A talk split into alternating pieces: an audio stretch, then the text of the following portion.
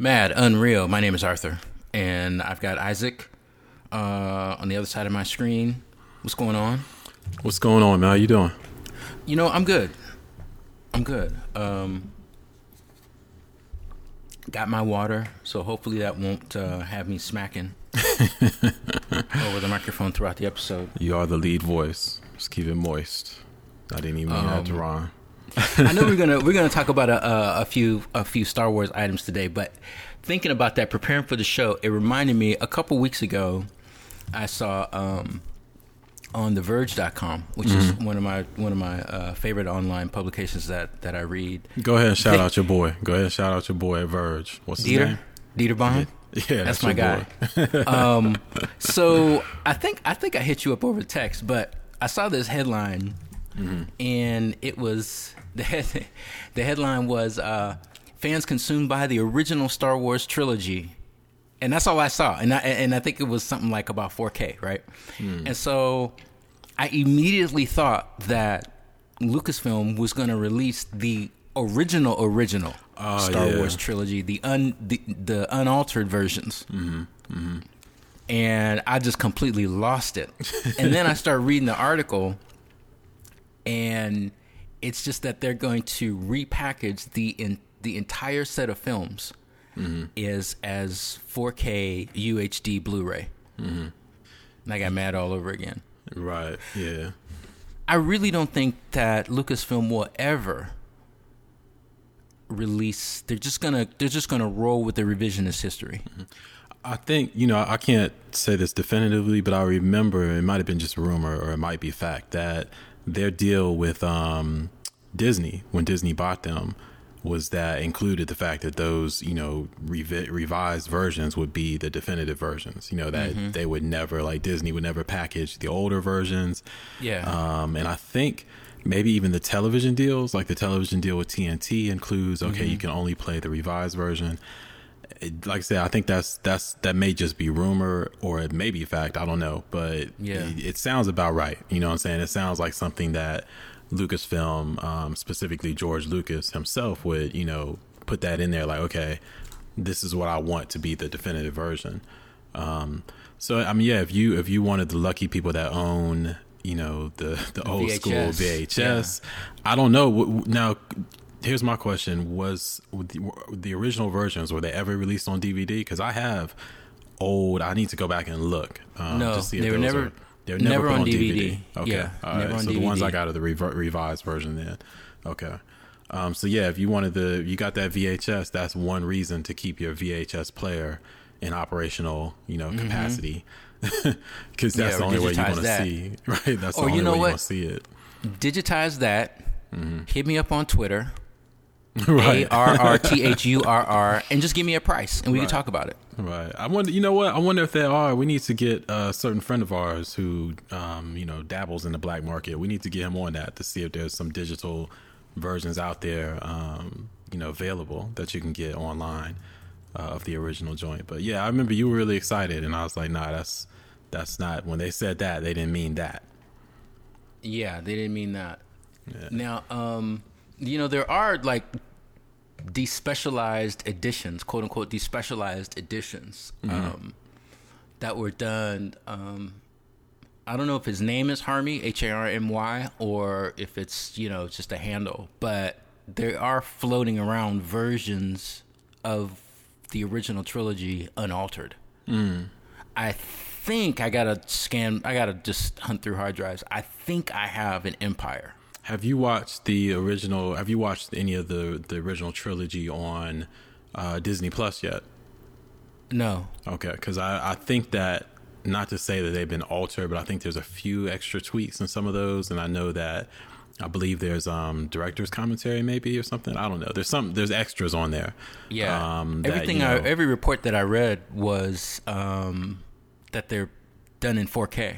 right They're 4K. reworked. Yeah. So you're basically you're basically this in this set, and it's two hundred fifty dollars for for all nine movies. Mm-hmm. You're you're getting the version that's currently streaming on Disney Plus because that was actually a selling point, Mm. an initial selling point that the original trilogy, that all the films, all the Star Wars films that would be available, that the original trilogy was uh, remastered in 4K, Mm-hmm. streaming that way. Interesting. Um, listen, before we get into this, um, I wanted to give a special shout out to all the people on who've been hitting us up on Twitter and really supporting the show. Um, specifically, and if I leave your name out, forgive me, but specifically, cats like uh, my guy at Victory CB. Um, uh, oh, what's my man's name? Now I'm blanking out. Uh, at Jicky, at Nikki Gianni, um, Giannini. I'm sorry, Nikki, I messed that up. Uh, but you weren't the one I was thinking about. I always think about you, Nikki. There's somebody else I forgot. Uh, also, Jeffrey, Father of Jericho. Right at JPNT17. Yeah, Jeffrey Father of Jericho.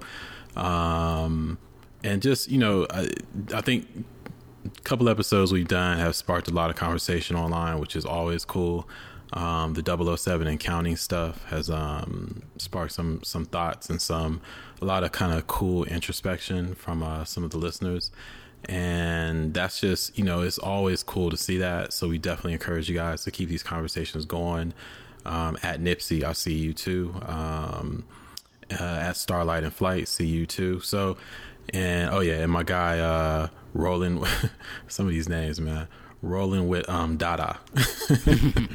I see you too bro. So all of y'all we appreciate it. And um it's just cool to see like i said these conversations continue on twitter and other platforms so um hopefully you guys will keep it up keep hashtagging mad unreal um and we can include you in the show Absolutely. And uh, as you listen to this, um, we have two uh, episodes of our uh, 007 and Counting series, uh, which leads up to the release of No Time to Die in early April. This Friday, we'll release the first uh, review of the Daniel Craig Bond films. So this coming Friday is going to be our review of uh, Casino Royale. Casino Royale, the Mad Unreal way. And yeah, the last episode, the one that just came out uh, previous Friday, um, if you haven't checked that out, definitely check that out. Um, that is our kind of introspective, um, keeping it 100, looking inward into ourselves and dealing with the conflicts of uh, being a black James Bond fan. You know, so that's it's kind of our look at you know this um, uh, this white male fantasy trope and us being real about um, being young black men growing up and and you know looking up to this this hero. So it's it's really good. I think you guys should check it out. If you haven't already listened, check it out. If you listened and you have some thoughts, definitely hit us up with your own stories or your own thoughts of uh, what it's like to be in that position, um, whether it's James Bond or another hero. Um, hashtag us and hit us up. Mad Unreal. All right, you ready, man? We got Yep. a lot to get to today. Yep. Why don't you do it? All right, it's Mad Unreal episode 11. Let's go. All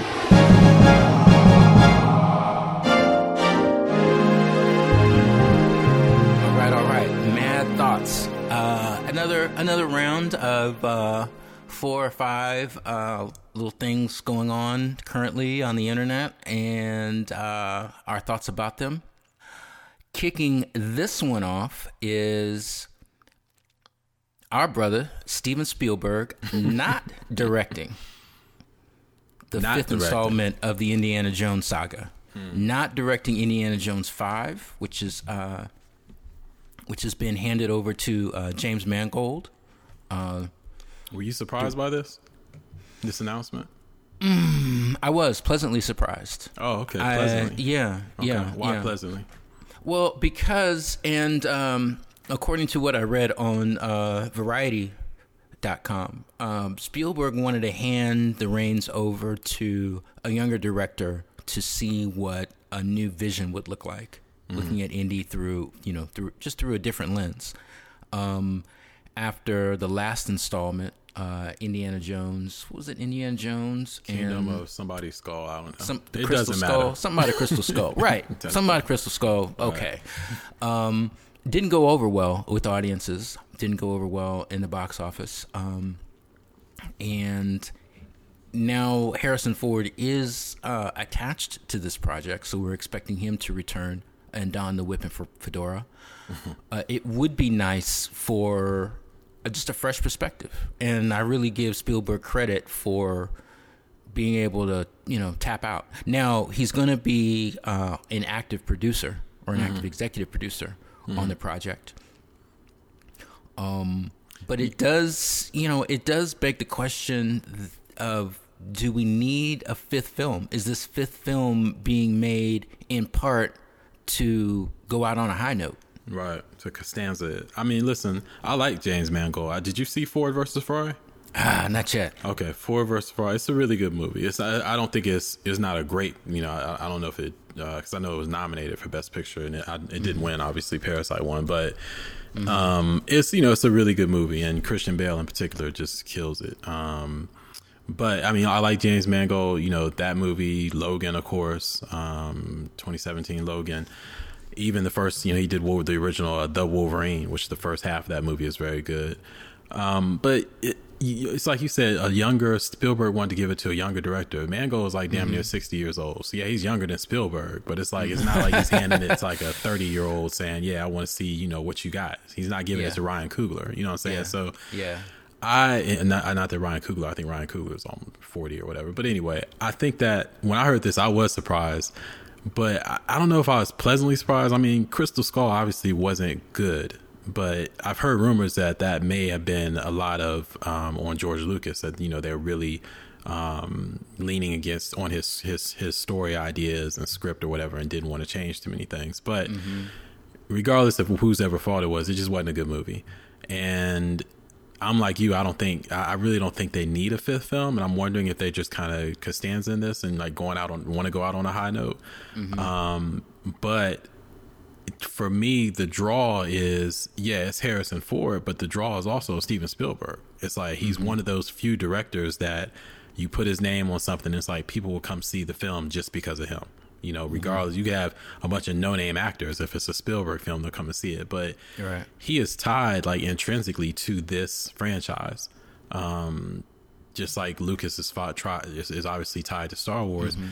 You know, uh, Spielberg is tied to Indiana, Jones, and so And we know that both of them, Lucas and Spielberg, um, created Indiana Jones. right, right. But it was for Raiders of the Lost Ark. Right, and they're both already obviously very famous, very successful. But for me, growing up in the '80s, that was like, you know, I wasn't, I wasn't, you know, I wasn't going to see Jaws in the '70s. You know what I'm saying? So it was like Indiana Jones was like my awareness of Spielberg.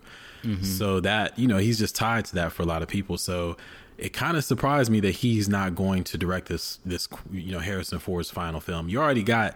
I understand the the the impetus to give it to a quote unquote younger director, but you already got you know Harrison Ford in the movie. It's like you mm-hmm. know what I'm saying. So you mm-hmm. got a very you know old actor. You know, so it's like why you know what kind of a vision are you hoping to get with this? So. I'm a little I don't know. I'm a little ambivalent about it. I'm not I'm not as I'm not really I wasn't really excited about this movie to begin with, to be honest with you. Um, but I wonder where it's going to go now. To me, Mangold being attached, it is a positive. Like I said, I like him. Um, but this is going to be more so about the script because really, you're dealing with a uh, Indiana Jones at this age. He's not going to be jumping around and doing a lot of things. Um, so I think that more than ever, this is going to be you know rely heavily on how good is the script going to be um, to keep us to keep us involved in this film. So Yeah. yeah, Well, you know, it does speak to the power of the 80s in general because you've got Jonathan Kasdan, um, who's the son of the screenwriter Lawrence Kasdan, who wrote Raiders of the Lost Ark, you know, is attached to this project uh, as a screenwriter.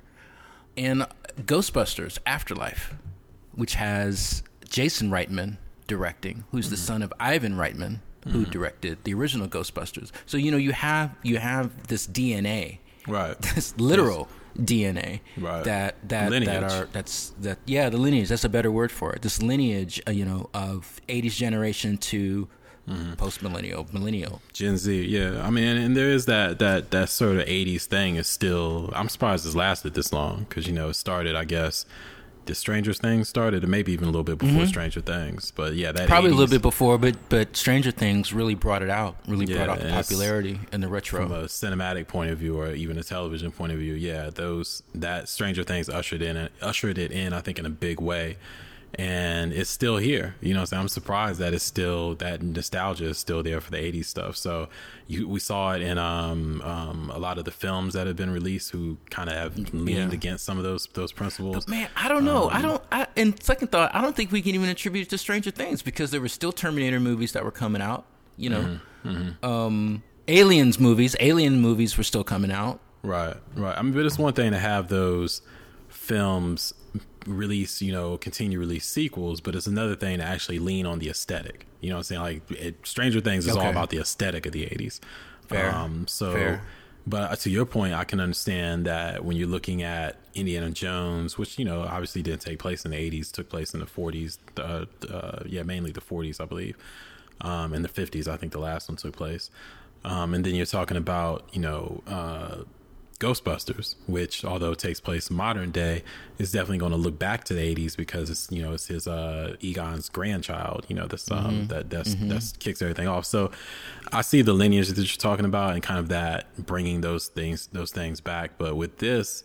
I don't know, man. I, I, you know what? This may just be Spielberg just not being interested. You know, it's like maybe it just doesn't spark. I don't see him not being. Yeah, Maybe don't it's see just maybe the last one just killed it. You know what I'm saying? Maybe just the last one was just so bad for not just for everybody watching, it was bad for him too. And he was just like, I'm done. You know, so Mm-hmm. in that regard, I'm not mad at him for passing it along. And I think again, if you're going to pass it along to somebody, I mean, Mangold is a is a great choice. Um, he knows if you when you see Ford versus Ferrari, you realize Mangold knows how to make great um, quote unquote Hollywood films. In other words, now it's very hard to go see, you know, originally scripted, you know, original material in that kind of Hollywood format where it's like this it's an adventure feeling. Um, now it's, you know, pretty much either the comic book films, uh, horror, or, you know, occasionally you might get a romance film.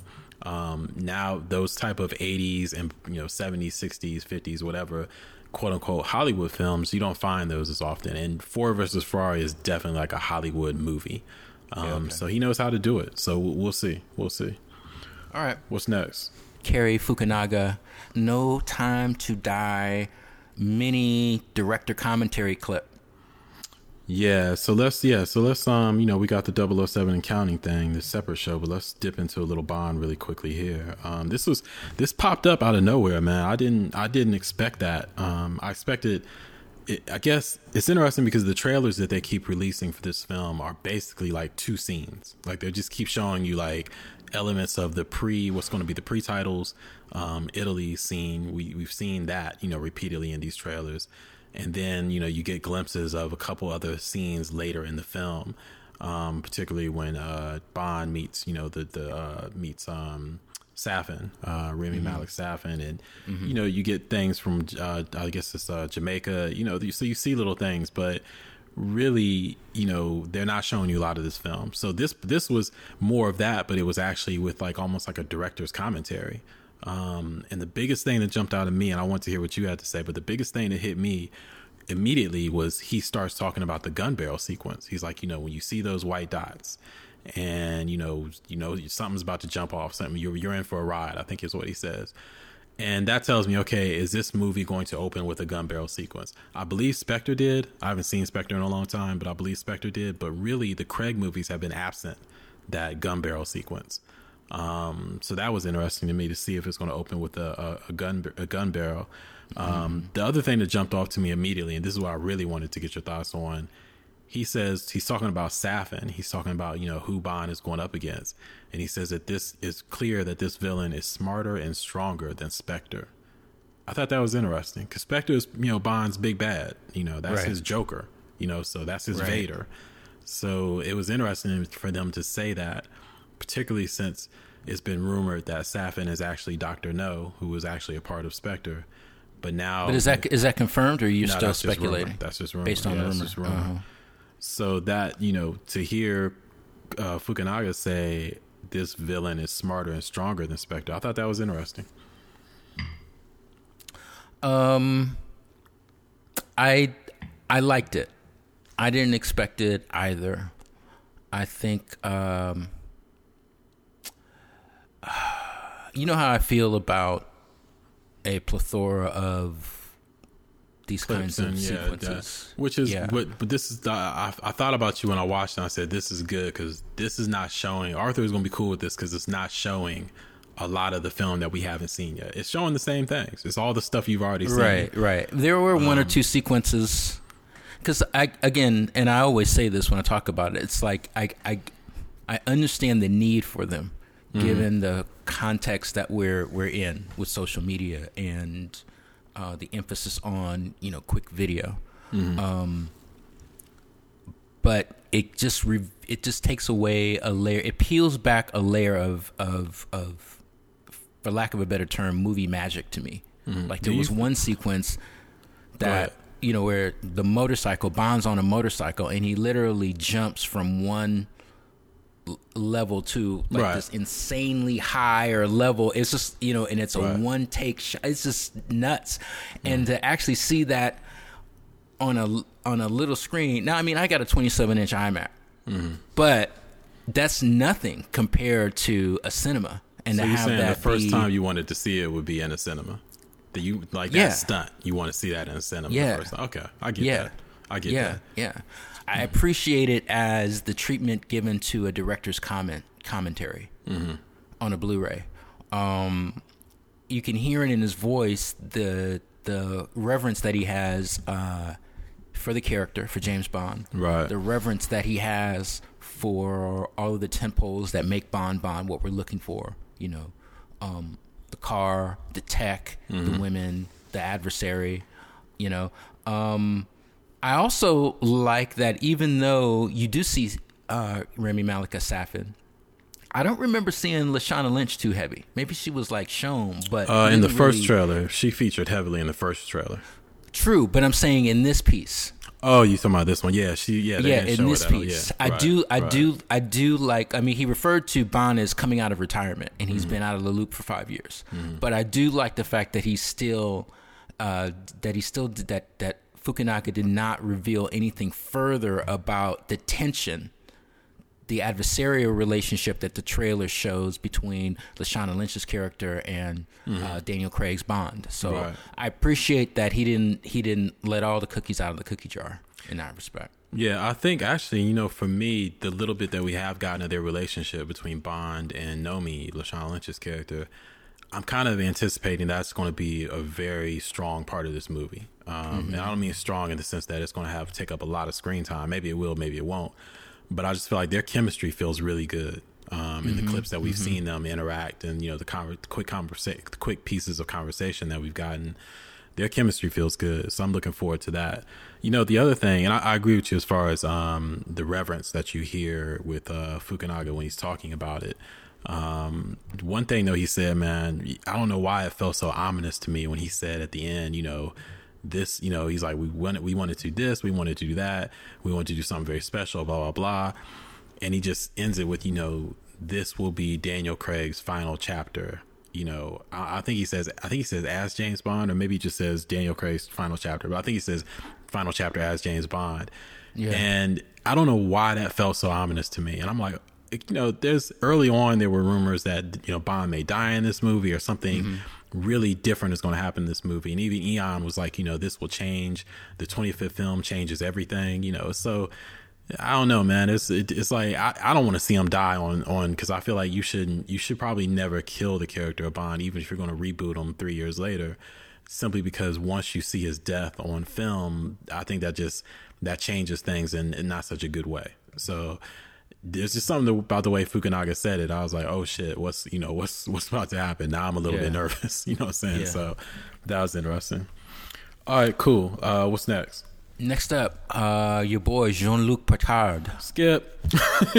Yeah, because I'll be honest with you, I have not, I have not watched any any further episodes of Picard, um, primarily because I was prepping for uh, uh, 007 and counting, Right, right. and uh, the Clone Wars animated series, which we'll talk talk about. Listen, there's only so many hours in a day, and I got to be honest. There you go. man. if you, if you got to prioritize something, you this show, uh, and you know we'll do and we'll do a wrap up. You know, maybe at the end of this because I think it's ten episodes, so maybe we'll do because I mean it's Star Trek. We got to talk about it. You know what I'm saying? So maybe we'll do a. a end of the season wrap up um, on Picard, and maybe it'll get better. But I got to tell you, man, I'm caught up. I've watched, I think it's six episodes. I've watched all six. Yeah, Um, and the question, you know, has it gotten any better since like episode two or three? And the question, the answer is no, it hasn't. Um, this show is a, it's a mystery to me. It's a mystery to me as to what exactly they are, you know, what exactly the creators are trying to accomplish here. Because at the onset, I thought this is a character study specifically of Jean Luc Picard, which is why it's called Star Trek Picard, which is fine. Sure. Um, we talked about this, you know, an episode or two ago, and excuse me, there. Star Trek, you know, has always been an ensemble piece. We talked about this. So it is a different thing to just focus on one character and say mm-hmm. we are going to go deep into this person and see, you know, what is really going on with them, blah blah blah. And it's also interesting to me that they chose Picard. Not, you know, I mean, obviously you choose Picard because he's, you know, that's Patrick Stewart. Picard, sure, he's know, central icon. to he's icon, right? Next generation. But yeah. from a character standpoint, it's interesting because Picard has always had trouble expressing himself and being emotive. You know what I'm saying? So Mm-hmm. This this show, and you know he's he's damn near eighty years old, so you know obviously people evolve and you know things change. Um, this show is all about you know him and what he's going through and where he's at, blah blah blah, and I got to be honest, man, that part of it really didn't bother me until you put it in the context of this world that they've created.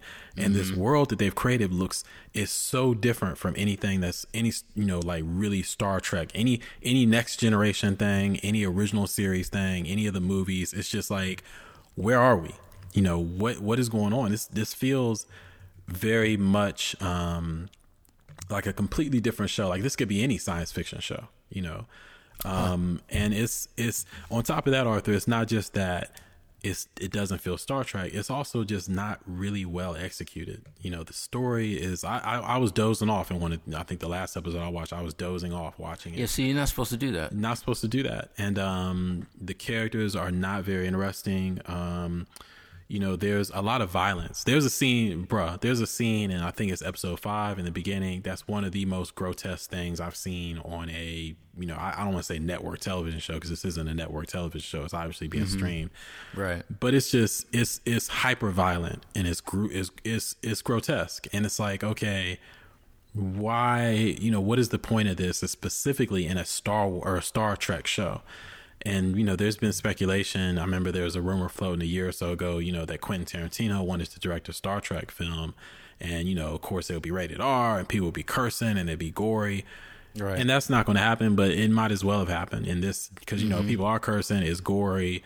There's a lot of violence. You know, it just doesn't feel like Star Trek at all. And then what they're doing is not actually advancing it's not creating an interesting story it'd be different if they were doing stuff that were non star trek and it was fascinating but it's not fascinating. Um, and then in, in Picard, and I'll say this last point, I'll shut up, and we can actually move on. We don't need to stay on this, but Picard himself was mostly interesting me. Picard himself in six episodes has done nothing, bro. There's, there's. Last time we talked about this, remember we talked about how Star Trek is a problem-solving show, you know, and it's right. like they'll introduce a problem, a puzzle almost, and, and it'll then, be a highly intellectualized exactly solution. and it'll be like for the rest of the episode they got a you know kirk picard uh spock uh number one whoever mm. data they got to figure this out and this show is obviously not that it's not like a um procedural in that sense right but at the same time you expected to see Picard be Picard and like figure stuff out and be like, a great leader, so on and so. Like, t- like turn it on, turn it on. Mm-hmm. Nothing has happened in six episodes. He's done nothing. I'm like, why is this dude even in charge? You know, mm-hmm. it's like what? It's mm-hmm. basically he's on this mission and he's, you know, we have to do this and I need this person to help me and I need that person. We got to go get this person and it's like there's nothing Picardian about what he's doing. Um, yeah. Okay. So we, like I said, maybe we'll do a wrap up show, but at this point, if you got, you know, listen, Clone Wars, if that's if it's a choice between Clone Wars and this, then prioritize Clone Wars. That would be my advice. Mm. Mm. All right, moving along. moving along. Project Luminous, uh, long rumored uh, Star Wars project to um, create a multi platform publishing initiative, um, has been revealed um, as Star Wars The High Republic. Mm. This is being put together um, by Lucasfilm, they got together a cadre of, of Star Wars writers, uh, screenwriters, book writers, comic writers, um, to answer the question now that the Skywalker saga is over, what you know, what's next? And so they're settling on creating and creating this world to tell the story of the Jedi, uh, 200 years before the events of Phantom Menace, when the Jedi are in their prime there's a um, gosh, how long is it? I mean, it's almost like ten minutes long. There's like a clip. Um, Yeah, it's like a trailer that for the whole thing. profiles Right. yeah that profiles the summer uh It starts- you know, last kicks- summer at at at uh at uh, Skywalker Ranch with Right. everybody together and uh saw some some men of color some women of color it looks like they really are making an attempt to look at Star Wars. To be diverse. I guess I guess all the black people were 200 years before the Phantom Menace. There's a sprinkling. Actually, I took a picture. I meant to send it to you. I took a picture, a screenshot of the because you know they had like a group photo of all the um the creators at Skywalker Mm-hmm. Ranch, the writers, and um they took a, a a photo together. So like. There's one brother, I forgot his name. He's right smack dab in the center. Like, you know, they Yeah. put him like, we got this this Right. brother. He's right. Right. You know what I'm saying? Right. So before y'all say something, hey, mad, I'm real. Before y'all say something, Yeah. look, we got him. You know, so he's right. yeah. I forgot his name though. He's right in the middle. Um, But then if you look at the go ahead. then there's um, you know, the, I see a, there's an Asian writer. Um, there's a lot of women, a lot of female writers. Right. Um, which I do like, which I really do like. I see a Latino uh, writer. I see uh, a sister uh, African American writer. So there's, you know, there is some diversity. But Arthur, Arthur, you gonna talk about the art? have you seen the art? Have you seen the art? So they released. Listen, they released some art for that's probably going to be the covers of some of these upcoming books, and we should say these books are going. The High Republic, the High Republic is going to span over adult books, kids books, and comics. Um, So this is a publishing initiative, and I think there was one a long time ago. I think called Shadows of the Empire, or something like that. I think that so. There's precedence for this. You know, they've Yeah. done this before Yeah. um, how to tell these stories throughout through a publishing initiative. So, looking at this art though, man, some of these covers, um, I don't know which books these are for, but the first one I see, which is this group shot of all these Jedi. Um, actually, this is called this is this book is called The High Republic, and it just says concept art. Um, the most prominent, what we call like to call the first read. When you look at a, a, an image, what is the first read? The first thing you look at. Um, Yeah. The first read in this image is a white male, um, and then this other one, um, there's a group shot of It's a trio, right? well, no, this the one I'm looking at right here is it's uh there's six of them. Um and they all of them are aliens except for one white male who was the first read. Um then another book, the Claudia Gray book, Into the Dark. Um, this cover, and I don't know if this is the final cover, but this cover has what looks to be a woman of color in the background. In the forefront, the first read is a white male um, Test of Courage, which looks like a kid's book. Um, I would guess you could say the first read is an alien female, and then th- there's a white male in the background. Uh, oh, wait a minute, here we go. Uh, Star Wars: The High Republic Adventures looks like an IDW comic book.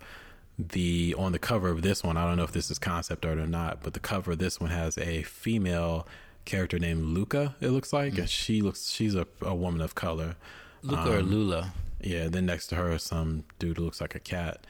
Um, and then here, I think the first book maybe this Charles Soule book, Light Yeah, of is the, the one. Jedi. Light of the Jedi. and who, who's the light, Isaac? Who's the light? The first, the prominent first read is a white female. So I say all this to say, and I, I think you, I think you're on the same page. Is that yeah? I look at these creators, and it's like, oh, it's cool to see there's so many women, there's people of color in here, blah blah blah. So it's not just a bunch of white men writing these stories.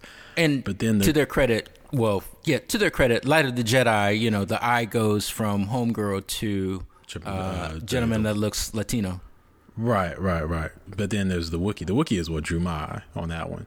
Um, but bottom line is that a lot of this stuff is following kind of that same um, Lucas um, template of, you know, the main characters, the main focus are going to be white humanoids, you know.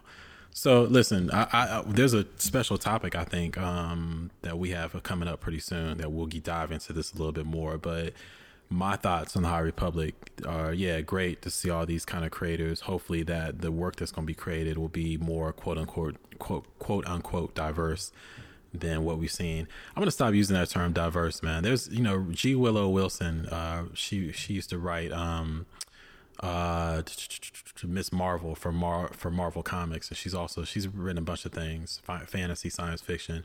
Um, she had a great quote once, and I'm gonna post it on on my Twitter, I think, or on Instagram. And she basically was like, you know, we need to stop using this word diversity and just use the word authenticity because we're not trying to, because the world doesn't look one, you know, doesn't look all white. And it's like we're introducing people of color into the, equation. The world is full of people of color. Um, so we're just showing, we're just being realistic. We're being authentic. So I'm going to stop using that term diversity. Listen, before we get off of this though, really quick question. For you, is it, is there such a thing as too many Jedi? Because the one thing I worry about this High Republic thing, man, is that when we were introduced to the Jedi in the original Star Wars film, Yeah. they were legend, you know, and it was like mystery, you know, and there's only one or two of them left. The Force itself was kind of like legendary, you know. The cat didn't, you know, the cat on the uh, Death or the uh, Star Destroyer challenged Vader. Remember, he said, you know, we don't need all that witchcraft or whatever, whatever the hell, you know. So it's Right. like there's that mystery, and then what made it exciting? The, th- the thing about the prequels that was exciting was like we oh we're going to see a lot of Jedi now because we never seen that many Jedi together, which I think happened in Attack of the Clones. So, but now at this point, is there are you you know is there any worry on your end that you might get Jedi'd out? Like there's just too many Jedi. Um, no, I can't say that I'm. I can't say that I'm worried. I think there'll be enough, you know, extra to balance that out. Mm-hmm. So, because there were a lot of there there were a lot of Jedi in the Clone Wars, in the animated series, True. um, and it was balanced out obviously by the war itself, you know. But there are a lot and of the, and the clones and the clones. Yeah. Yeah, Mm-hmm. yeah. So I don't. I, I guess I yeah. I, I don't really worry about that. They're describing this High Republic as kind of the the Jedi Knights of the Round Table, um, and they're also they've also thrown in analogies to um, the Wild West, and like these guys are like you know marshals out there on the frontier, you know, which is comes with its own negative, you know, wild ass con- connotations, um, which we could get into uh, cultural connotations, we could get into another time, but they, you know. I think that they are maybe they're going to parse these Jedi out, you know, so it's not like you got every book is going to be full of like, you know, 30 and 40 Jedi. It may just be okay, we're going to focus on these two who are in this on this particular planet um, by themselves, you know, looking for something or doing something.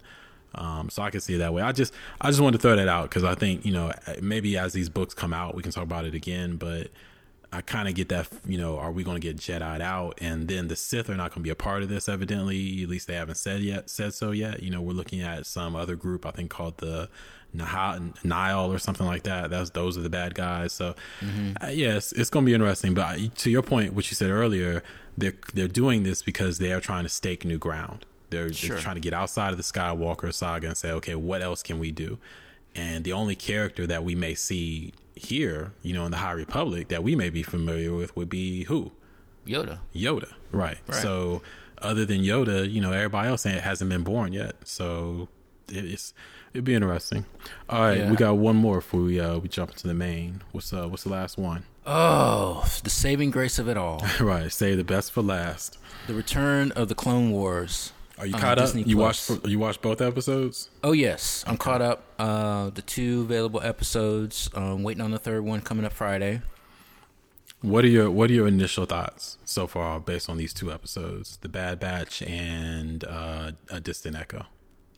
Um, I am, I- you know, I am really encouraged. I'm encouraged in the same way that I encouraged uh, by the Mandalorian.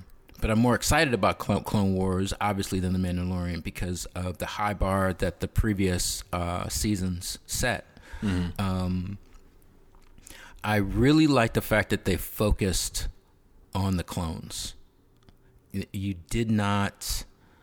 Gee, I don't even know if you saw You saw Anakin and your boy Mace at the beginning of episode. at the one. beginning of episode one, and then they were out of there. That was that was it for them in that episode. Yeah. Yeah, and even in episode two, they integrate Anakin, um, and you see, uh, uh, you know, Obi Wan, um, you know, but that's it. So, and I like that the that the plot point right now is that in episode one, um, really the the first two episodes really focus on Rex, which is your guy. Right. and um, the discovery that his brother, his comrade Echo, uh, is still alive and being used by the separatists to create an algorithm that helps them defeat the republic based on the knowledge of the republic's attack plans. Plan, plans that you know Rex says. Listen, these are plans. These are battle plans that you know Echo and I drew up together. Mm-hmm. Um, which begs the question: Okay, why don't you just switch up your plans? you know, if you know that, Right. But to their point, they you know they need to find out. Okay, how is this possible? You know, what I'm saying because Echo's dead. You know, so even though Rex thinks he's a liar, but I was like, nah, Echo died at the Citadel. So how is this possible? How do they have access to our intel um, or to our to our strategy? So yeah, it is very. I, I thought the setup. I love the fact that they focus on the clones, specifically Rex. You know, from from jump. And I gotta say, man, these these episodes were released as what do they call it, um, animatics um, on StarWars.com years ago. So you know, because when Clone Wars got canceled, it was canceled, and you know, uh, Filoni and Lucas had stuff they wanted to do, and they just didn't get a chance to do it. So a lot of these episodes have been you know storyboarded and got Right. all the way to the animatics animatic stage. So they posted them on StarWars.com. So a lot of people have seen the original versions of these episodes. Now, the ones that we're seeing now have extra scenes added to them. Um, so, you know, there's different things going. So it's not like if you watch the original animatics that you can't, you know, get anything out of these. But I got to say, I'm very glad I never watched those original, you know, those animatics. I'm very happy yeah. I didn't because I didn't either. it's a very i mean going into the season i was excited but after these first two episodes i'm really really excited because um these have been great especially the second one man the second one was listen the first one being introduced to the bad batch i Mm-hmm. dug that um i don't know how you how you feeling about them they feel very 80s we were just talking about the 80s a minute ago they feel It's like very the- 80s Yeah, it's like Ripley's Aliens crew. they right, exactly. They feel very 80s. Matter of fact, I did see a behind the scenes on one, not behind the scenes, but a you know in depth video on uh, it might have been New Rockstars. I want to give them credit. It might have been New Rockstars on uh, YouTube. Um, but they revealed that the inspiration for Hunter, um, the leader of the Bad Batch, is Rambo? Billy from no Billy from uh, uh, Predator. Oh, So yeah, remember, Billy okay. had the headband and he was a tracker. Um, yeah, yeah, yeah, yeah, yeah, yeah. indigenous American. He's a tracker. So, yeah. So Hunter, um, I, I think that crew is just really cool. Um, the relationship between Rex and, and Anakin, you know, um, specifically in that second episode, the fact that it's Rex who he gets to kind of like keep watch and like he trusted Rex with the you know with the with the information that him and Padme were together. Um, that was great. The the interaction between Anakin and Padme, much more. I told you, I text you. I was like, it's much more intimate and touching than anything in the films. Um, than any of their their scenes together in the films, and the fact that Obi Wan knew Called him out. Called he Anakin knew out. he knew that was a huge reveal. A huge. I hope reveal. you at least told Padme I said hi. huge reveal, man. So look, look at what that does. If you think about it, you think about Revenge of the Sith. Mm-hmm. So at that point of Revenge of the Sith, he knows, you know, that Anakin and Padme are together, and that's why you know he does say to her, you know, that you know the baby is, you know, Anakin is the father, isn't he? Because he knows. Right, right, right, right. But it also says if he knew that, should he have? Because you know Jedi are not allowed to have attachments sure. should he have confronted Anakin and be like, listen, your destiny is to balance out the force. You mm-hmm. can't do that if you're thinking about, you know, Padme or saving Padme or putting her before everything else. So you got to make a choice. You know what I'm saying? Could he have confronted Yeah. him like that? Does, Would it have been? Yeah. does, An- does I mean, does Obi Wan feel any guilt? You know, he already feels guilt. We know that, and we'll probably see that mm-hmm. in the Obi Wan mm-hmm. series. But does he feel any even more guilt because, you know, does he feel like, damn, if I would have stepped in and you know told him to leave the Jedi Order, maybe none of this would have happened. You know, Right, but see, that's the problem with, and I was saying this to you the other, yesterday or the day before, but that that you know the Clone Wars, the animated series, set such a high bar story wise, mm-hmm. and is so superior of of well, pretty much all of them, but definitely the first three um, prequels right? that it's it's almost I had to remind myself to connect the storyline to Revenge of the Sith separately, you know Right. and you know, to your point about Obi Wan, and maybe he should have went and actually talked to Anakin. Um, there are two problems with that in the film in Revenge of the Sith. Anakin's issue is Obi Wan's jealous of me. He's holding me back. But if you take the Clone Wars view, Anakin's issue is that, wait, the Jedi are wrong. You know, they turn their back on Ahsoka. Um, this has happened, that's happened. You know, he's questioning the methods of the Jedi. So there are two different conflicts in Anakin animation versus film. Are they different or is it a culmination? You see what I'm saying? Because I think that I, I get your point, and I, I agree with you. I think the Clone Wars does a, a superior, far superior job of laying out Anakin's conflicts. But Yeah, they they don't connect emotionally. The films don't connect emotionally. yeah, I, I The timeline can work, but hmm. the emotional content doesn't work. Cause and here's here's here's to prove that point. Obi Wan, what would have been nice is that if in Revenge of the Sith, Obi Wan did talk to Anakin, but he also talked to Anakin about his own relationship with Satine, right, right. That would have been beautiful. which couldn't have happened because Right. that hadn't happened yet. right. it had, but it hadn't. Right. right, right, So- and right. that's, I think that's the problem, though, is that all these ideas came to Lucas and Filoni, you know, post prequels, and so we're kind of like Mm-hmm. Sith. I get what you're saying. Although I, the only thing I would argue is that you can take what Anakin goes through in the Clone Wars and add it to his what he goes through in, in Revenge of the Sith, and you know the distrust of the the Council, all those things, and say, okay, they may be different things, but once they add it, you can add them together and say You- you that leads to can. his fall. but it's kind of a hard sell for me because Anakin in the animated series is much more put together. Mm-hmm. He's he's he's he's less he's less immature. He the animated Anakin is more mature He's a than man. the film Anakin. right. He's a man. Even even in Sith, you kind of he does feel a little bit teenage angsty, whereas in the Yeah, in the it's very it's he's a it's man. very binary, and it's very binary to kind of drive the point home that he's aligning his ideals with Sith ideals, Mm-hmm. black or white, this or that. And Obi Wan in the film and Revenge of the Sith calls him out on that. Things aren't absolute. Only a Sith thinks in absolutes. right, right. You don't get that in the animated Anakin, Mm-hmm. and you don't get that in the animated relationship between Anakin and Obi Wan. you And know, that's just a that's just a standalone problem. you know, I, I wouldn't trade the final that scene in, in Revenge of the Sith between the final scene between Obi Wan and Anakin when Anakin is cut in half and Obi Wan is screaming at him, you know, Right. Um, you know, you were the chosen one. You know, I love you. You are my brother. All that stuff. I mean, I love that shit. That's like one of my Right. favorite Star Wars moments ever. But But but imagine how elevated that would have been if if Anakin was if Anakin called him out about Ahsoka. listen, we on the same page because this is what was, this is what I was just about to say.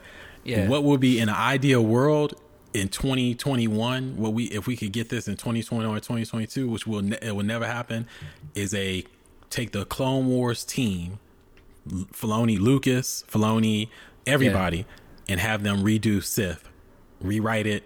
Shoot it, you know, animate it, not live action, animated, taking our Mm-hmm. Right. characters, all that. You know what I'm saying? Digi- think- digitally alter that. I think I think what I think this season of Clone Wars is basically the closest we're going to get to that.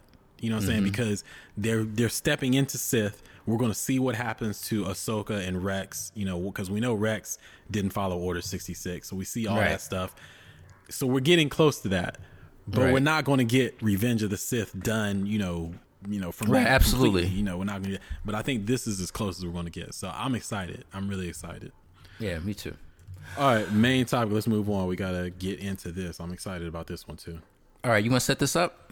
Um, yeah. So listen. All right, main topic. Main topic. Um, something happened. This is something that you brought up. Um, you touched on um several shows ago, and you touched on you know the the upcoming Blade movie starring uh the MCU Blade starring Mahershala Mahershala Ali.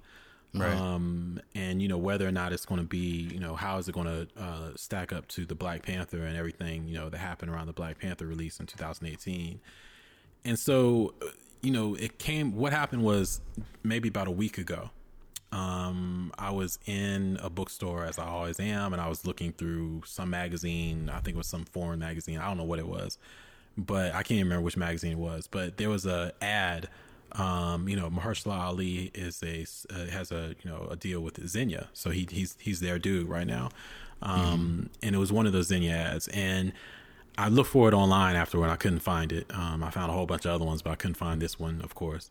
If I do find it, I'll post it. But anyway, in this ad, he was, you know, in one of the, the you know, one of these ridiculously expensive and beautiful suits, of course. Um, and he, for, in that moment, whatever, whatever it was about that, whatever it was about this particular picture, this image, he looked Bladian to me. You know what I'm saying? He looked mm-hmm he looked both Blade Bladian and regal in a way that I think we got glimpses of, of, that with the first, the original Wesley Snipes movie, um, in some scenes okay. in that movie, where there's this kind of just a very, you know, Blade has a, a, a big presence. You know, he has, uh, and, and, a lot of this is attributed, you know, is, is, credit to Wesley Snipes and what he did in that film.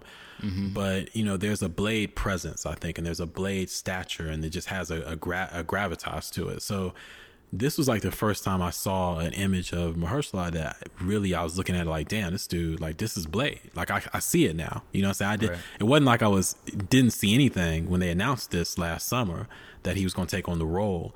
Um, but I, I really saw it in this image. So it made me think about your previous comment and then it led to this question, which is our main topic for today, for this episode. You know, can Blade become a black culture moment? Mm-hmm. in the same way as Black Panther. In 2018, Black Panther released it was a it was a cultural moment. You know what I'm saying? Whether you love the movie, hate the movie, didn't see the movie, nobody can deny that shit was a moment. You know, church right. groups renting out theaters, uh, people who had never seen a comic book movie, you know, mm-hmm. going to see it multiple times. Um, it became, you know, the highest grossing, what highest grossing film directed by a black director, the highest grossing film featuring a mostly black cat, all these things. Mm-hmm. One of one of Marvel's highest grossing films. So I thought about this and I was thinking, okay, does Blade the film the because Blade the movie this next this next film if you don't know um, Blade, you know, the Marvel Cinematic Universe announced in summer of 2019 that Blade um, would be coming into the Marvel Cinematic Universe and Mahershala Ali would be playing the role. Now, they haven't announced the official release date, but it's speculated, we've all speculated that it's going to be probably at the earliest, it'll be 2022. Yeah. Um, maybe 2023, but probably 2022. So, again, I'm thinking, and I wanted, this is what I want to talk to you about today do you think that this has a chance of becoming a another black cultural moment? And i think that maybe we can look at this starting off like looking at these films. Um, looking at the 1998 blade 2018 black panther um, as a way to dive into this so let's yeah, you know let's let's let's look at 98. I want I want to put you on the spot. You don't have to answer the entire question. you know right. but, but let's yeah. let me let's let's help each other out cuz I don't have I don't know if I have a definitive answer either. So but let's help each other out by looking at that that 98 blade. So the 98 blade um this movie really you know, you can argue maybe X-Men, but let's be honest, the 98 blade which preceded the X-Men film really is what kicked off the golden era of comic book films to me, in mm-hmm, my opinion. Mm-hmm, it mm-hmm. was Marvel's first, you know, big hit, um, box office hit, um, and it presented a level of realism. Yeah. Um, that I think greatly impacted the the 2000 or 2001 X-Men, X Men film, mm-hmm. um, and it kind of just set the tone. Um, and Wesley Snipes, you know, he became that character. Uh, Wesley Snipes is already, you know, very uh, famous before then. He, I, I, when I looked at his uh, I am in whatever IMBD or whatever, uh, you know, I didn't realize how busy that brother was, you know, going into um, Blade. But Wesley yeah. Snipes was was extremely um, active and had done a bunch of movies that not only existed in that that quote unquote black space. Mm-hmm. Um, but he had done films like uh, uh, what's that Julie the Julie Newmar joint, um, that you know obviously crossed over into other spaces. He did White Men Can't Jump, you know. Mm-hmm. Um, he had done Demolition Man. It's like what passenger fi- passenger fifty one. Passenger fifty seven. But He that, did yeah, that passenger fifty seven. Yeah, I guess he that did that film with Sean yeah. Connery. Yeah, Um, and you you had the okay. You said the word. He he was active. He was he was an action hero. Yeah, that's a good. Yeah, and he exactly. brought and he brought that to Blade. So Blade became an action film with a vampire as a, a half breed as its you know as its main character. Um, I don't know and still don't think that it's a a a reboot with Mahershala, who is not known as an action character. Um, but does have parallels to Wesley's portrayal from standpoint of him being like around the way, basically, you know, and being uber serious, you know, and and and as you as you said earlier, regal. Um, I think he will. I think Mahershala will bring that to the role, and I think that does address um, p- additional parallels with Black Panther and Chadwick Boseman's portrayal of, of T'Challa. Mm. So yeah, let's let's look at the Black Panther then. So it's interesting that Wesley himself expressed interest in doing a Black Panther film way back in 1992. So even mm-hmm. preceding Blade, you know, he was talking, mm-hmm. having trying to have conversations about that. Obviously, it didn't happen. Um, one of the big things, though, I think about Black Panther 2018 was you had this, you know, fictional nation, you know, this fictional nation of basically black supremacy, you know, not Right. not in an oppressive way, but I'm saying Right, right, right. the superiority of um, this nation over all other nations in terms of technology, um, maybe even culture. But that you know that presentation, I think, to your point about regalness and you know feeding into that um, not trope, but that um, narrative of you know this we come from kings, we come from queens, we Sure. come from you know this these you know these beautiful Sure. places in our history. Sure, sure. instead of you know we talked about this on snobs on our sister show snobs on film a year or two ago. You know instead of actually focusing on any uh you know definitive real history uh it, you know uh damn why did the name of the nation just jump on my mind? What's black panther's crib? Uh wakanda Wakanda um, became an amalgamation of a lot of other, you know, African, real African cultures and real African histories. Um, and then it, you know, you threw in a whole bunch of futuristic stuff. So that played a role, I think, in its its appeal in 2018 as well. But then you look at you look at the actors. You know, let's look at you. You talked about um, you talked about uh, Ali. Let's talk about Wesley again. And that his place in 1998. Yeah, he was an action hero. He also he also kind of had. I would argue that he had a much larger following in the black community than Mahershala Ali. You know what I'm saying? He he he was a bigger movie star in 1998 than Mahershala Yeah. Ali is. Um, even though Mahershala Ali is regarded, I think now he's a thespian. He's a he's the actor's actor. You know what I'm saying? He has that that feel about him where it's like he just did True Detective. um, You know, he just he's so he has that kind of appeal where it's like this dude is definitely going to win. You know, best actor someday. You know, he's he's going to be that dude. Um, whereas Wesley, though, I think in 1998, he was a bigger movie star. You know what I'm saying? He just, you know, it wasn't so much about, and although I'm not taking anything away from Wesley's acting ability, I think Wesley is a great actor. Um, but he was a movie star um, in 1998. So that Agreed. played a role in it. how do I say this? The way, hmm, okay, in Hollywood, the where we are right now in Hollywood, it's okay to have a black king mm-hmm. in Africa.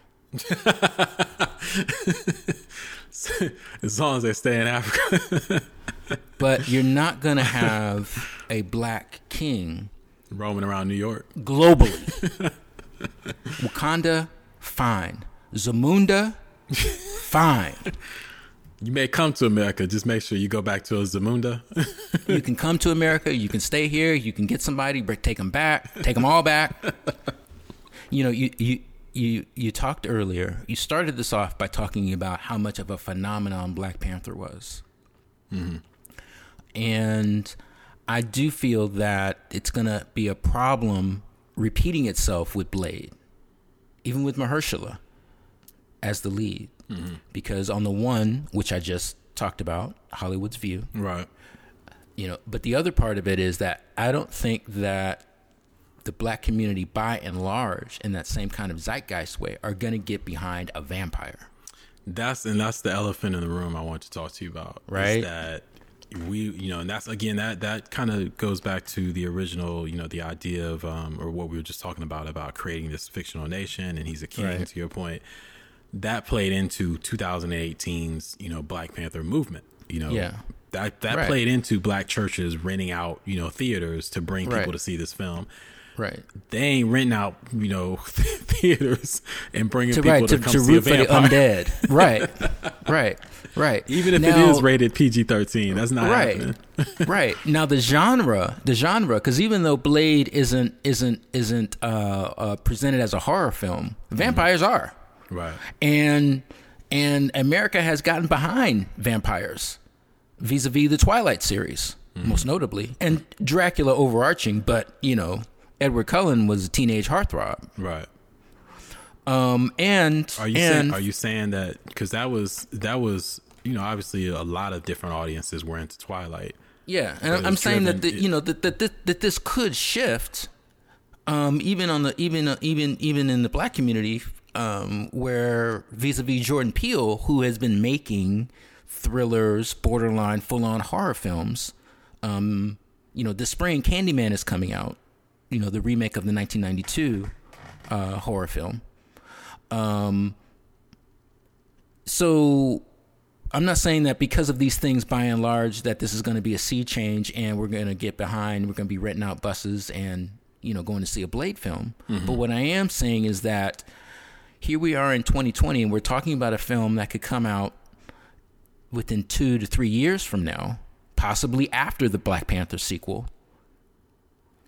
Maybe maybe things will maybe things will will shift, but I don't believe that it would be a sea change. Right, because that's my question from a cultural just you know, there's just too many factors against that. Because hey, the last episode I was talking about, you know, can can uh, audiences get behind more than one female superhero? Mm-hmm. Now we're talking about can audiences get behind more than one black king? can audiences but okay so that's mass audiences. Let, let's let's let's split this in two things. So mass audiences mainstream and cult, black culture or black audiences can they get behind more than one black king? I think obviously black audiences can do that. You know what i'm saying? It's like yeah we can go see we don't need just one black king. We go you know you throw a black king up there marvel we gonna go check them out. Right. but the mainstream audiences to your point earlier I don't know if they're going to react in 2018 or in 2022 the same way they did in 2018. We already supported Black Panther. Why are we going to go see this other cat? Sure. That's one thing. But then from a cultural standpoint, when you said, yo, our black audience is going to get behind a vampire, is your That's aunt, really the your that's auntie, really the crux of it all of it. Exactly. Is your auntie, you know, your your 70 something year old auntie, is she going to go see, you know what I'm saying, you Right. know, a vampire film? That's really the crux of it. even if it's rated Twilight is PG-13. the only outlier, Right, Mhm. but- even if it's rated PG, that's right. But Twilight, again, supported by many audiences, but I don't think we'd be wrong to say the foundation of its audience was young white female, you know, teenagers, right? I think that was the foundation of the Twilight audience was uh, Yes, it was presented as a as a YA novel. right. So white female teens probably made up the the the, the foundation of that. So our black teens or black, you know, even uh, millennials or Gen Z, are they going to get behind, you know, a vampire flick in the same way that you know uh, white teens got behind a vampire? You know what I'm saying? See these, I mean, listen, black folks I think love horror movies with, with, with the exception of me. Black folks love horror movies as much as anybody else. You know what I'm saying? And get into vampires and all that stuff. You know, Eddie Eddie did Vampire in Brooklyn. What was that? 30 years ago, or whatever. Yeah, but So- that was a comedy. It was a you know what I comedy. mean? And we know that comedies make everything yeah, it makes it nice and different. Neat and, and That's- that's a palatable. good point. That's a good point. Easy to digest. So I, I think that from a cultural standpoint, it's going to that's that's one thing that's going to be interesting. But then there's another another thing about the timing of it. If you look at when Black Panther came out, 2018, it was a year. Trump had been in office for a year. You know what I'm saying? So it was, there was that strong sense of defiance from uh, liberal black audiences and white liberal audiences that were like, you know, it was still in that we need to take back our country. Um, you know, uh, Trump is a racist. We got, you know, still Sure. that kind of very Sure. anti-conservative feel. So I think that definitely played a part in definitely for mainstream audience for black audiences. I think it played a part because it was like, hey, to your point, we need to uphold this black king, this example of uh, black excellence. You know what I'm saying? We need to hold that up. For white liberal mainstream audiences, I think it became a moment of we need to support that to show that we aren't going to support, you know, the what the uh, what the Trump crowd supports. You know, we're going we're anti that, so we need to support this. I think Yeah. that played a role. Now let's say fast forward to 2022. Let's say in this year's election, um, the liberals take back the White House.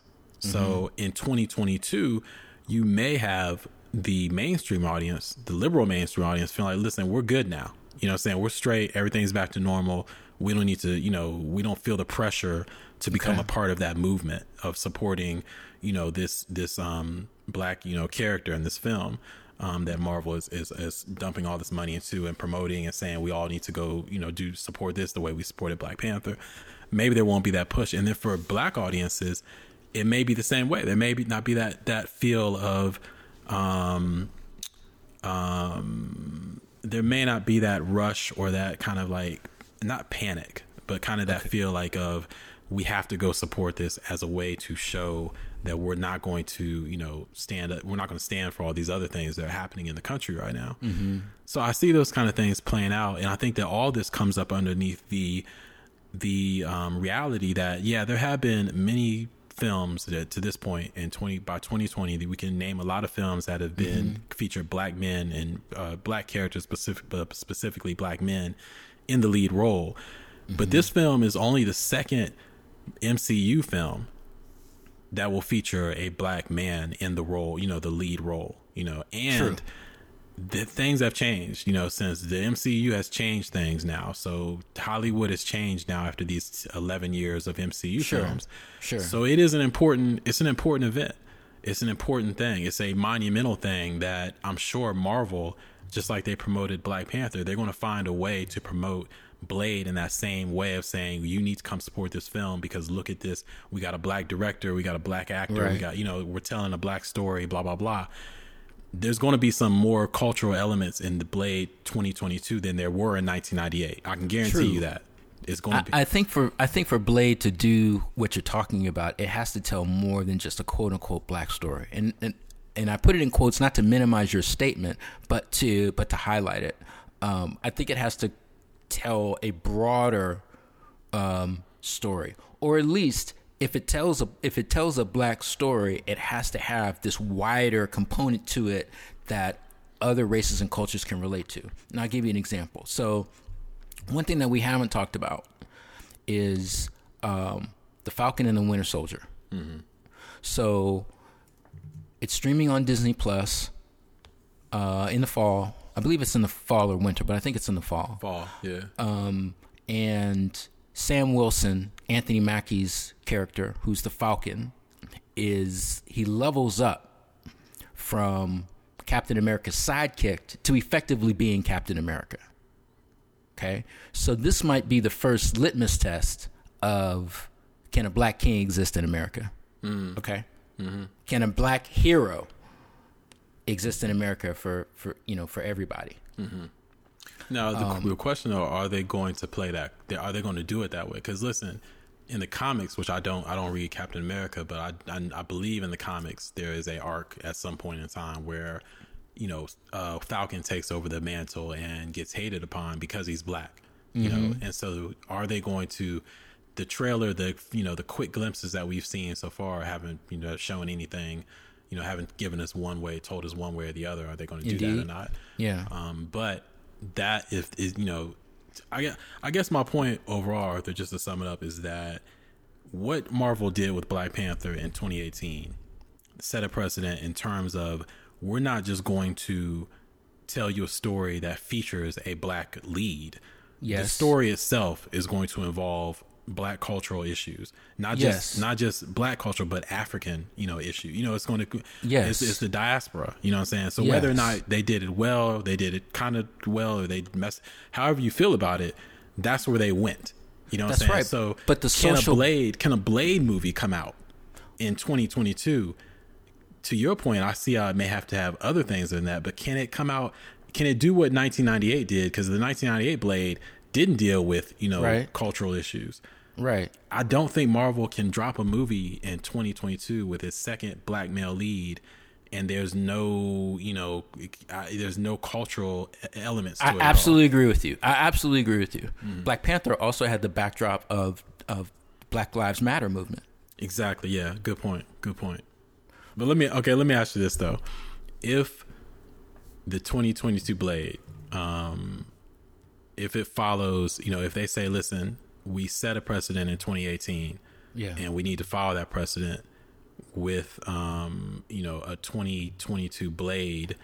that you know features you know some elements of black culture or at least leans into that you know i'm saying and and puts that in the forefront to some degree um is that going to be enough to spark another mo- another movement another because uh, that's that's why i keep coming back to that 2018 film man it was like you can't overstate how how much that did for people who are not into this unreal shit at all. you know Yeah, what I'm saying? It's yeah, like I yeah. I guarantee you that a lot of people who saw that 2018 Blade or uh, Black Panther, that was that was probably the last time they've seen you know a, a, a Both of those were movie in a gateway films. Absolutely, they were both gateway films. I just feel I can't, you know, I'm wondering can Marvel after setting that precedent, I feel like they're not they don't want to lose that audience. You know what I'm saying? They're not going to be like, okay, we, you know, we'll that was that that was that time, that space and time, so we're not going to try to capture that audience again. I feel like they're going to have to they're going to engineer this to go after that audience again. They want your auntie, Arthur. They want your auntie at this movie. Mm-hmm. At Blade, mm-hmm. they want Blade like she never seen a vampire movie. She's scared of that type of stuff. It goes against her religious beliefs, all that type of stuff. But because it's you know Mahershala Ali, because Marvel is putting Right. this promotion, because they've told this story, blah blah blah. She got to go see it. You know what I'm saying? So she getting her three or four of her girls from church.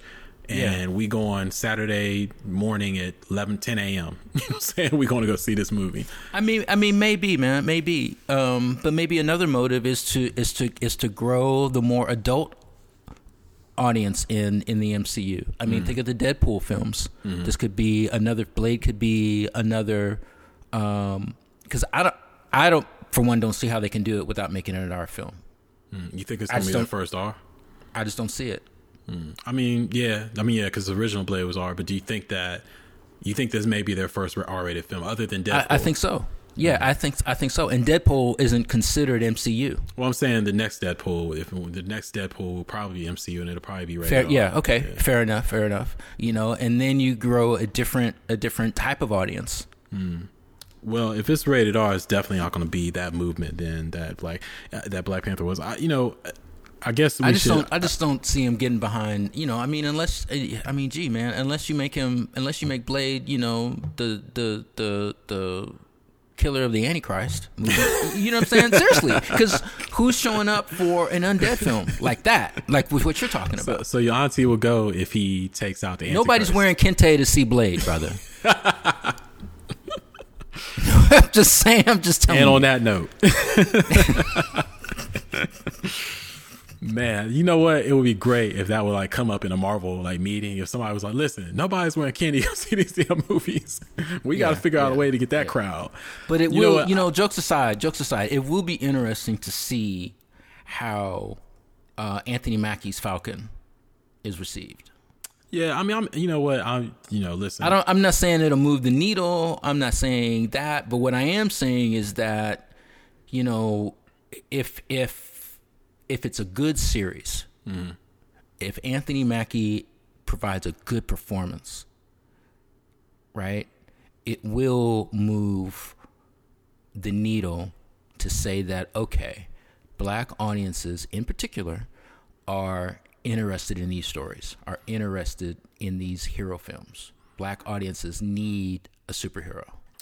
You know what? It'll be more interesting to me from the Falcon and Winter Soldier. Will be more interesting to me to see if Marvel, from a storytelling standpoint, are going to go there. You know what I'm saying? Are they going to go into that story arc where it's like Captain America, Steve Rogers is gone. He's passed the mantle on to his friend who uh, happens to be black, and America is like, nah, he ain't our Captain America. You know, mm-hmm. as a mm-hmm. showrunner, if I was running I absolutely would go in that, that direction because that would be mm-hmm. the that would be the antithesis of you know he's not our president. You know, when Trump got elected, you had a lot of black folks saying he's not our president. So what if Anthony Mackie takes over the you know, the Captain America mantle, and then you have a bunch of white Americans saying he's not our Captain America. You know, mm-hmm. that would be a very interesting. So it's it's that's what I want to see. That's I want to see if Marvel is going to take it there. Are they going to take it there? If I had to put money on it, I would say no, but they may flirt with it at least. But mm-hmm. in terms of this Blade thing, I just I want to end this by saying this. I feel that I want to make sure that from my point of view, I don't think that I'm not into monolithic storytelling. In other words, I'm not saying that Blade has to be what Black Panther was. Sure. That he has to be put up on a mantle, that he has to be, to your use your terms, a black king, that he has to be this. I'm for all for you know what I saw in 1998, which was Blade as the underdog, underdog, kind of like the Batman character, not yeah. getting not getting any love, out here saving humanity, um, mm-hmm. and nobody even really knows he, he exists. He's hated by um, the vampires. He's kind of he's shunned by humans. I'm all for that type of storytelling. So if that's what we get in 2022 with the new Blade, with the MCU Blade, I wouldn't be mad at that. In fact, there's a lot of parallels you could draw between that storytelling and that narrative to the real lives of African Americans. You know, in, in you know, you could you could you could actually parallel what Blade goes through with what a lot of brothers go through, a lot of sisters go through. You know what I'm saying? You mm-hmm, could do mm-hmm, you could do that, you know, and it wouldn't have to be about, oh, he's a black king of this fictional nation. Yeah. Um, so I just want to make before as we end this, I will make clear from my standpoint, although I'm speculating on whether or not, you know, Marvel can do what they did, you know, with Black Panther when this Blade comes out, this Blade film comes out. I'm all for all types of different types of storytelling within the you know the black diaspora. All right, it's going to be a full lid on episode 11 of Mad Unreal. Please follow us on, oh, damn, they can't follow us on Twitter. Follow us on Spotify. We are on Spotify. Right. Subscribe Spotify, in iTunes. Apple Podcasts. Please leave a review. Um, and let us know on Twitter, hashtag Mad Unreal. Let us know what your feelings are uh, about this topic. Let us know what your feelings are about uh, 007 as we continue this 007 and counting series uh, throughout the month of March going into April. Make sure you tune in this Friday after you listen to the show you're listening to now. Tune in this Friday for episode three of uh, 007 and counting, where we are going to do the Mad Unreal review of Casino 2006's to Casino Royale.